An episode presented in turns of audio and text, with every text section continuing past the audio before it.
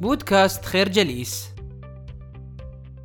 في عام 433 قبل الميلاد كانت جزيرة كورسيرا على وشك الدخول في حرب مع مدينة كورنث وقام الطرفان بإرسال سفراء إلى أثينا كمحاولة لكسب الإيثينيين إلى جانبهم حيث أن الطرف الذي سيحظى بدعم أثينا سيكون الفوز من نصيبه بالتأكيد. بدأ سفير كورسيرا بالتحدث أولا وأخبرهم بأنه لم تكن هناك في السابق أي علاقات صداقة أو عرفان بين كورسيرا وأثينا ولم تقم الجزيرة في الماضي بمساعدة الإيثينيين. بل على العكس كانت تقيم التحالفات مع أعدائهم وكان الشيء الوحيد الذي تستطيع كورسيرا عرضه هو التحالف من أجل المصالح المتبادلة حيث أن لدى كورسيرا أسطول بحري عظيم لا يفوقه في الحجم أو القوة إلا أسطول أثينا نفسه فبالتحالف بينهما ستشكل قوة رهيبة ترهب وتخيف دولة سبارتا المنافسة.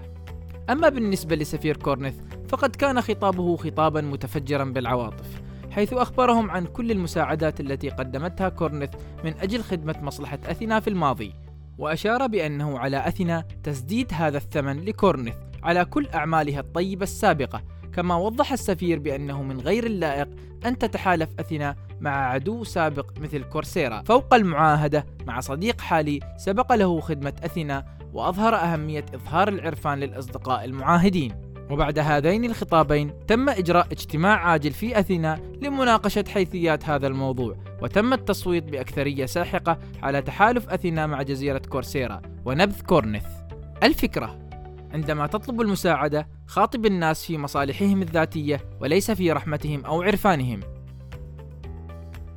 كان شين هوانغ تي أول إمبراطور للصين وأقوى رجل في زمانه. فقد تمكن خلال فترة حكمه من توحيد جميع الممالك المحيطة به في مملكة كبيرة تدعى الصين حيث أصبحت أقوى وأوسع من إمبراطورية الإسكندر الأكبر.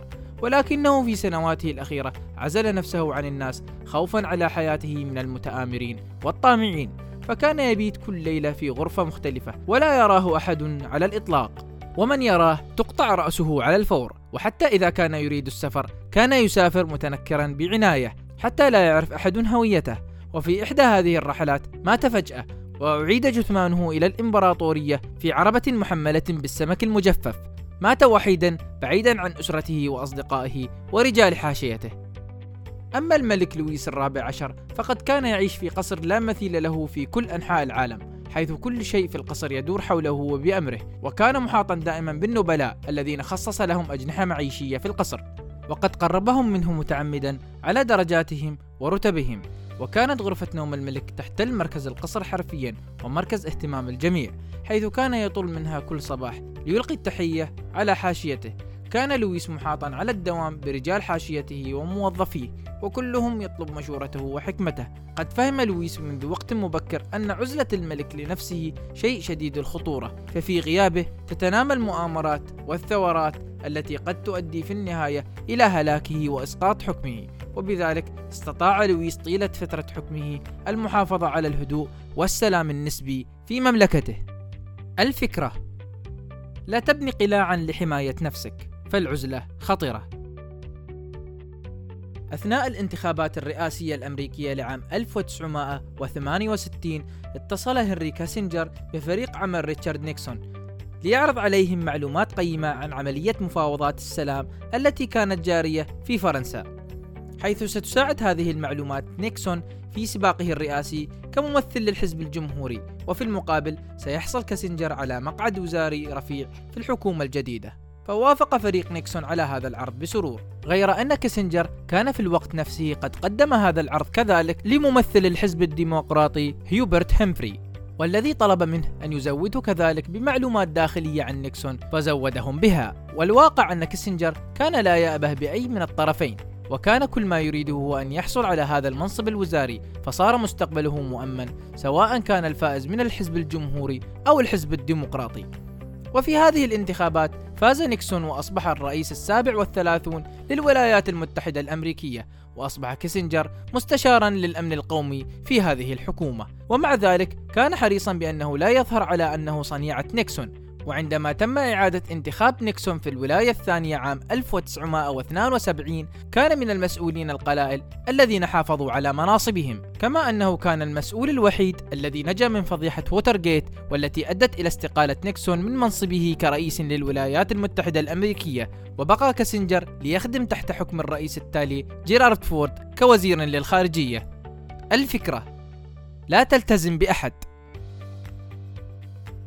عندما ننظر في التاريخ الصيني فإننا لن نجد منافسة بين القادة. أشهر من المنافسة والصراع بين هسيانغ يو وليو بانغ حيث بدأ الاثنان حياتهما كصديقان يقاتلان على نفس الجبهة. وقد كان هسيانغ من النبلاء المعروفين بالقوة والجبروت كما كان حاد الطباع عنيف وقاسي.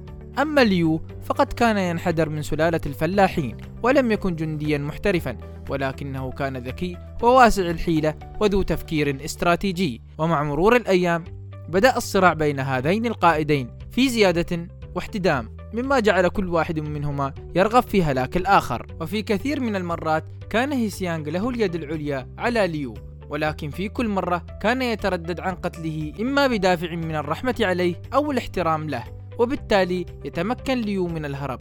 وفي يوم من الأيام استطاع ليو قلب الموازين ومحاصرة هيسيانغ عن طريق مهاجمته بطريقة المفاجأة.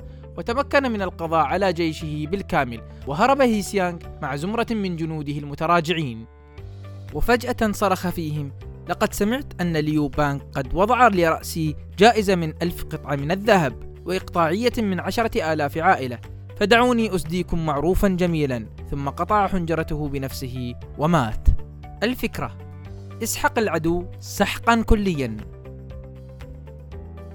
نشكركم على حسن استماعكم. تابعونا على مواقع التواصل الاجتماعي لخير جليس.